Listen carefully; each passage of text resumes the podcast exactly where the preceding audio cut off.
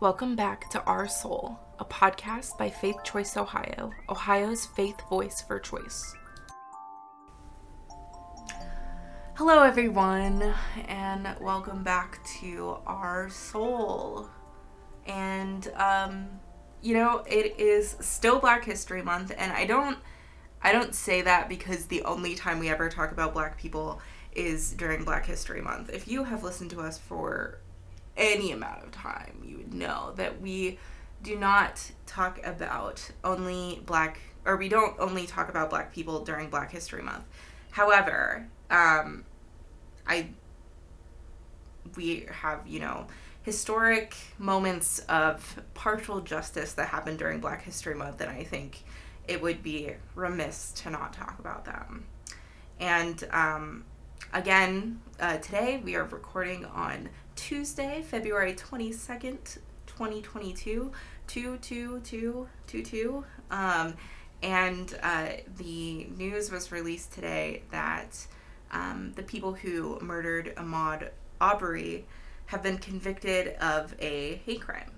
And I kind of, you know, similar to the announcement that Derek Chauvin was um, convicted of uh, murder, um, I have like a mix of feeling like some amount of justice has been served and also feeling as if no justice has been served because we live in a system of punishment and um, one that is not actually, you know, fully aware of the full picture.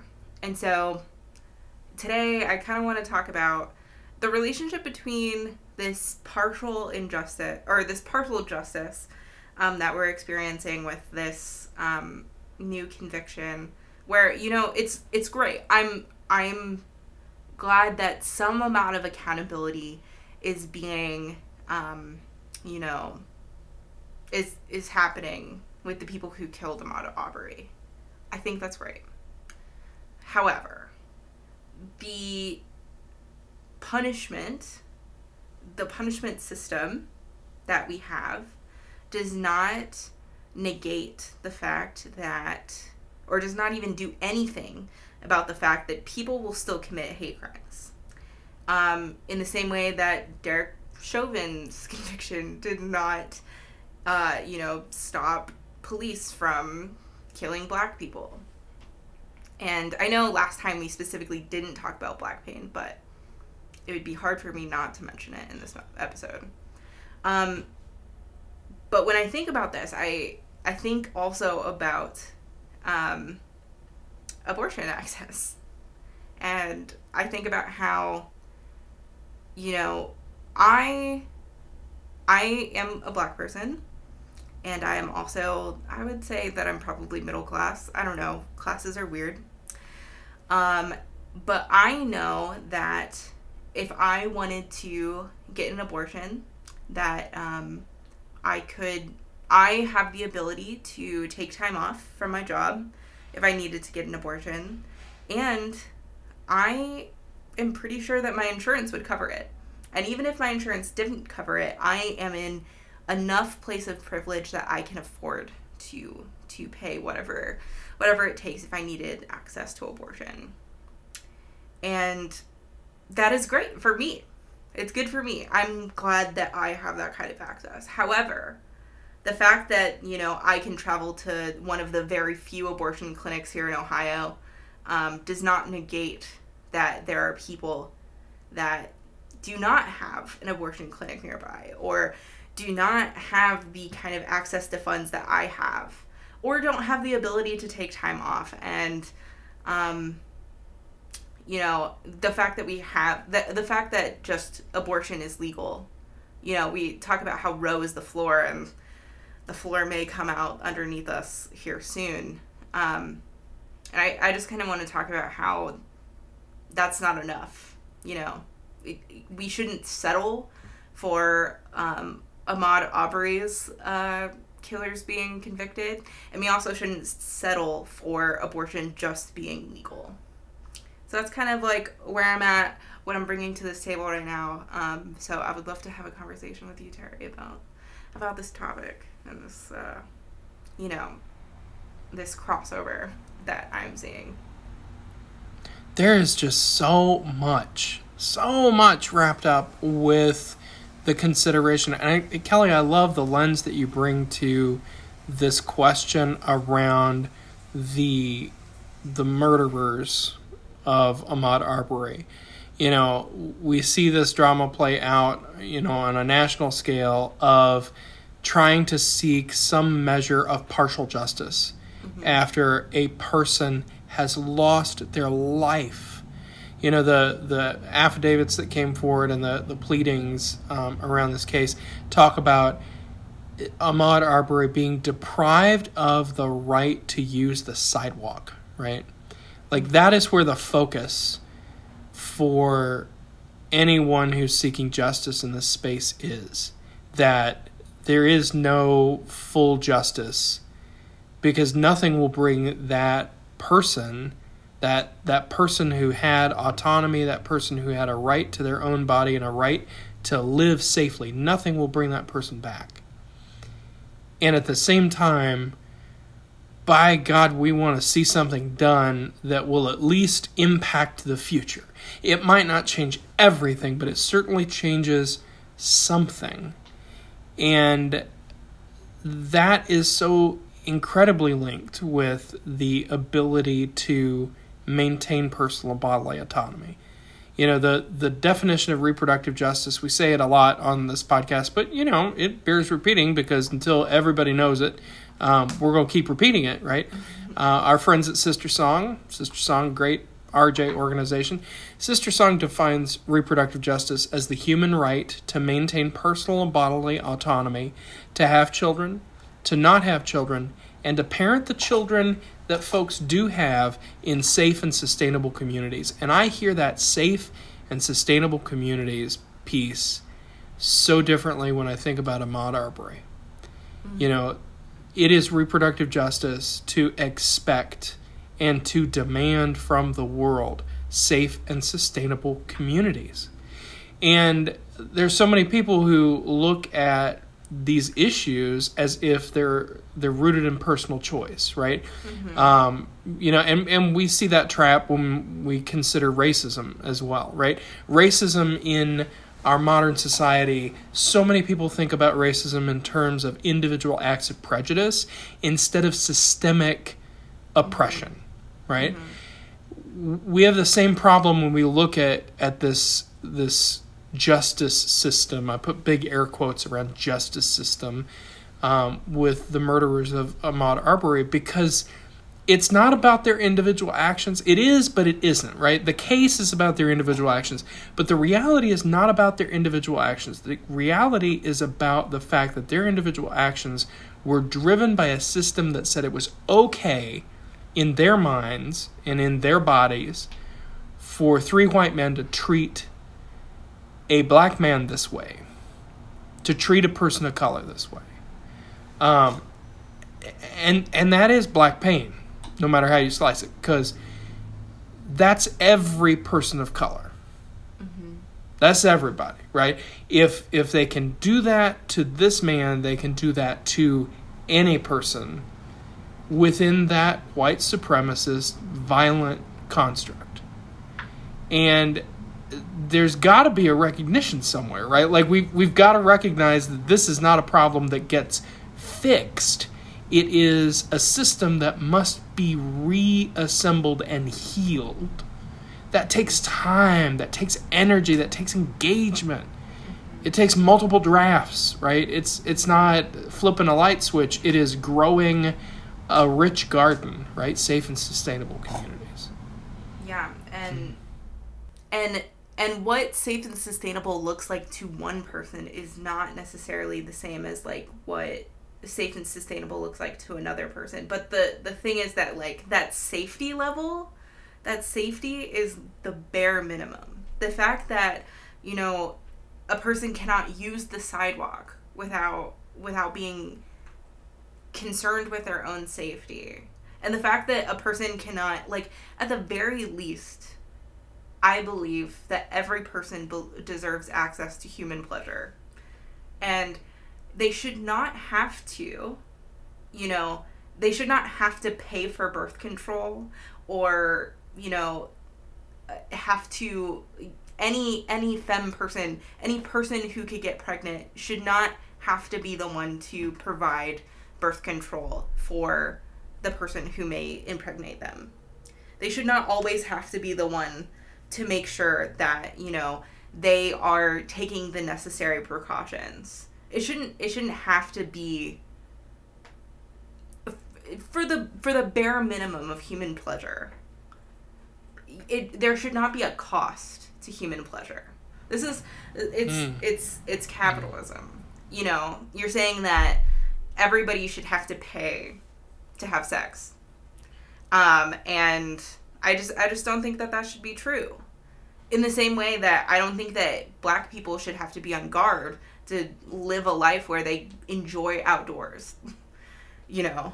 And and you know just because you've made the personal decision to to be on guard if you are you know a black person because it's been made clear that no black person is safe anywhere um, but just because you've you know may have put yourself in situations or made sure that you had protections was who who knows that that's even going to you know fully protect you. In the same way that birth control does not fully protect any person who may become pregnant from getting pregnant. There's always that whatever even if, if it's a 0.03% chance of of failure you know there's still that chance that um, birth control could fail. And so it's just the fact that like that that one you know the bare minimum of if i am killed the person who is or who has done that to me faces accountability. The fact that we have to wonder if that will happen is a shame. Everybody who who even who lives in this society where we have to wonder whether or not you know somebody who killed somebody else is going to face any amount of accountability should be ashamed that that is true. And in the same way, the fact that the bare minimum of whether or not I choose to go through a nine month, um, like, medical thing, like, have to deal with a health issue. And I think that a, a person's decision on whether or not they want to go through that process and if they want to to have a child the fact that the bare minimum of being able to choose that life or not is potentially not there like we should be ashamed at the the bare minimum of um, personal bodily autonomy being questioned. This this bare minimum this partial this partial justice on either side the fact that you have to be you know privileged and that uh, you know I, I think back to our abolition um, reads book series and um, talking about the perfect victim and how you know black people have to be the perfect victim to um, to even potentially get justice. And and the fact that you know that is true and also that um, I, you know, I am afforded the ability to get an abortion by the fact that I am, you know, middle class and have insurance and also live in Columbus, you know, where I have readily available access to abortion. Like, I should not have to be so privileged to get this bare minimum of personal bodily autonomy. And, like, I shouldn't have to be the perfect victim or be you know, the perfect person to get the bare minimum of the human dignity of the person who harmed me gets accountability. And, you know, it's a whole different conversation about how how that person gets accountability and like how how that works out in our society, but we're we're not talking about that. We're talking about the bare minimum of that person has to face some amount of accountability. And like it should not be news. This should not be right. News. Right. And the idea is, you know, in in both of these situations, when we think about, you know, access to reproductive rights, right, access to reproductive freedom, as well as this conversation about the ability to just live, you know, Ahmaud Arbery's ability to just live. Those are baseline expectations of bodily autonomy and of the ability to be safe in who you are as an individual. Um, that we we should not it should not make news that it's not okay to deprive someone of the life that they choose.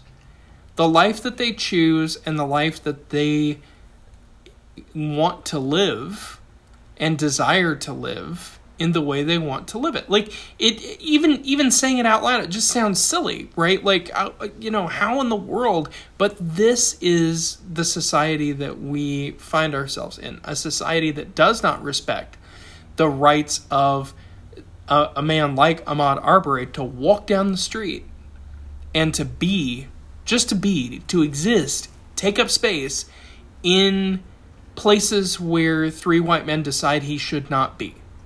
And in the same way, we have a society that does not allow people who become pregnant to choose whether to have children or not based solely upon the opinions of, frankly, often uh, white men right? You look at our legislature in Ohio, right? I mean that that's who's uh, curtailing abortion access right now.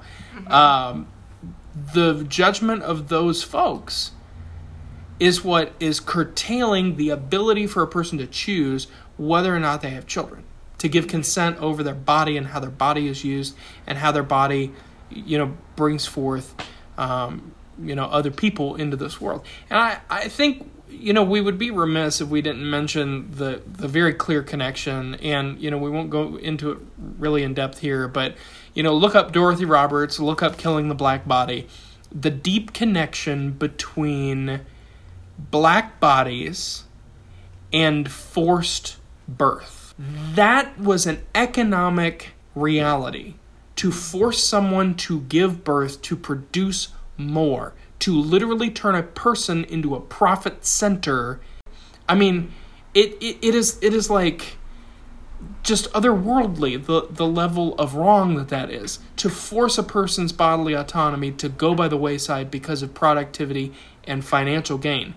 Mm-hmm. The reality is though that's that's at the root of a lot of capitalist uh, systemic inequality not quite though in in that stark a term in terms of forcing birth.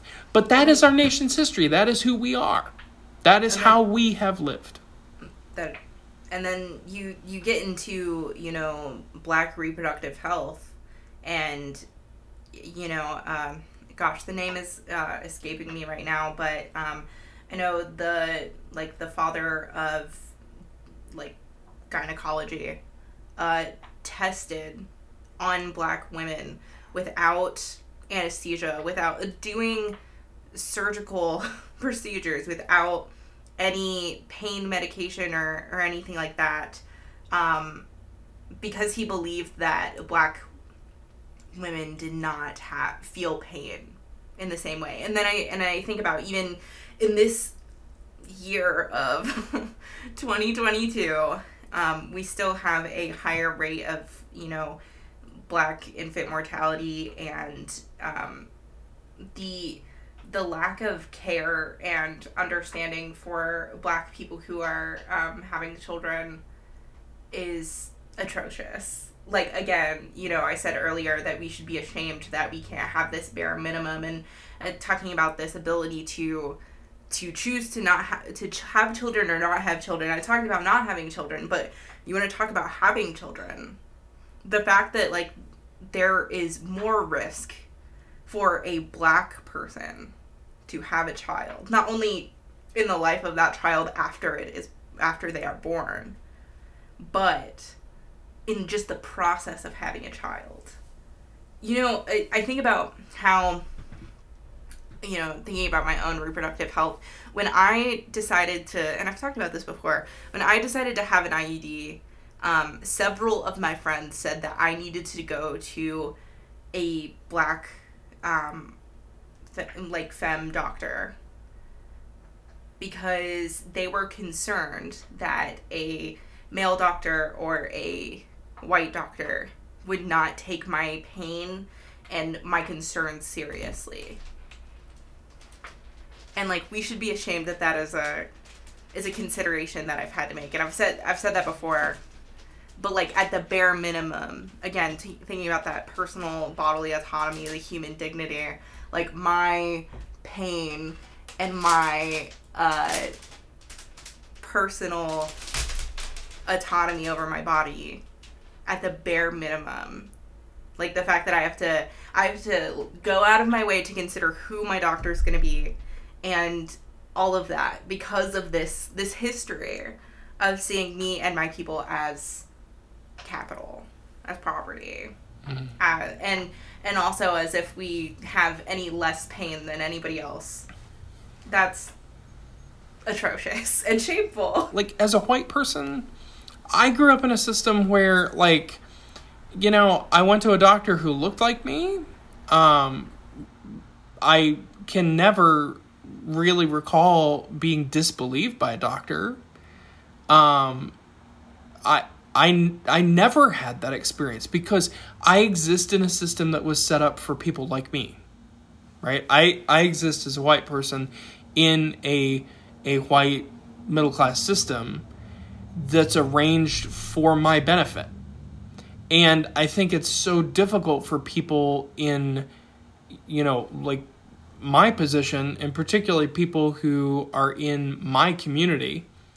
It's so difficult to even imagine that that experience is not universal, that going to the doctor's office is not a universally calming experience or that just you know rolling through the yellow pages and finding a dentist or rolling through you know the hospital directory and finding somebody for you know um, you know a specialty consult or where like every single person who i know and have counseled or been around or been privileged to be friends with who is non-white has spent more time effort and energy picking out who they're going to go to in terms of a doctor than I think I have ever put into scheduling all of my appointments combined. You know, the referral system, the conversation around, you know, is this guy that is the that is the problem around the bare minimum. Like folk are putting out a tremendous amount of effort because the lived experience is such that if that effort's not placed out, there could be real lasting damage. Yeah. And it should not be that way in the year of our Lord 2022, right? Like, and it's just again the like it is it is shameful the way that our society currently exists. And you know it's it's not unfortunately um i hate to i hate to have this episode be a lot about like the negative. I i really do um but it is you know the we're talking about like roe being the floor the the bare minimum of uh there being some access albeit minimal to abortion. Um it's uh, potentially not getting any better. And um you know it, i think about the work that we do around um, sma and like reg- regardless of the access of, to abortion a person should have access to self-managed abortion and, and medication abortion um, from their own home if if that is what they wish right? um, but like it, it it makes that that work even even more important you know it's it's important to be, because we cannot we cannot accept the bare minimum but because we live in this society where we can't there you know it's probably not going to get any better. I really hate to say that. Um, and things uh, you know in the in the long process of things getting better and us getting to the the place where we have safe and sustainable communities and we have places where black people are are um, safe it often gets worse before it gets better. The, the the powers that be that currently have hold on our society are ones that will go out kicking and, str- and screaming. Kicking and screaming. And will probably try to tear things down as they go. And I think, you know, I since we've had this whole episode talking about all this pain and all of this terrible stuff that has happened and how we should be ashamed at the way that our society is currently um, you know we have to talk about what we what we have to do. You know what what do we do in this in this area? You know maybe you are you are ashamed. Maybe you already know mm-hmm. this. Maybe you mm-hmm. you know you're kind of wrestling the, with this in the same way that we are. Um, and i think like what you can do is you know try to have ha- have the ability to support your community and like have the it, when when you have the ability to help someone get more access like being being a person who can provide that information. Like we provide at our um, self-managed mm. abortion in good faith trainings. You too can uh, have the information that if somebody you know you know if a person needs access to self-managed abortion and they ask you questions you can give them publicly uh, found information about self-managed abortion. And you know potentially give them the access that they deserve the bare minimum. Because everybody deserves access to information. Mm-hmm. and I, you know kelly as we as we wrap up our time um, i I think about how often we, in our, our cultural context, in, you know, we're the nice Midwesterners, right? We want everything to be all wrapped up and like in a bow. No, some things have to be left where they are. Abortion access, the rights of people of color, and particularly black folk in our society, are in a real bad way today. And if no one does anything differently, they're going to stay there. And I feel like as eh, you know as a, a, religious leader, we talk about confession being part of many religious traditions. Confession is essential. We have to confess where we are, and that means not trying to happy it up, not trying to dress it up, not trying to like glaze over everything, but to acknowledge the raw reality of where we are. And also acknowledge that literally nothing is going to change unless we change. We yeah. must change. We must change. And in the midst of seeking that change and in the midst of being that change, we also have to attend to all the woundedness that's happening right now and that's going to happen tomorrow and the day after and the day after. Because that's what being in the struggle for full justice means. Mm. That's who we are. We're people in the struggle for full justice and uh, you know it's it's gonna continue to be a struggle but i think remembering that you know just because there's partial justice does not mean that there's not still work to do. We can we can both you know um, celebrate and reflect on the fact that thank god the bare minimum has been achieved yet again and continue to demand more to provide for our communities in whatever way we can um, and to survive. So, uh, thanks, Terry, for chatting with me, and uh, we will be back in a couple weeks. Thank you for listening to this episode of Our Soul. If you'd like to hear more of our conversations on religion, abortion access, and all things repro, you can find all our episodes on Podbean, Spotify, and Apple Podcasts. For more content, training, and other information, check us out at faithchoiceohio.org.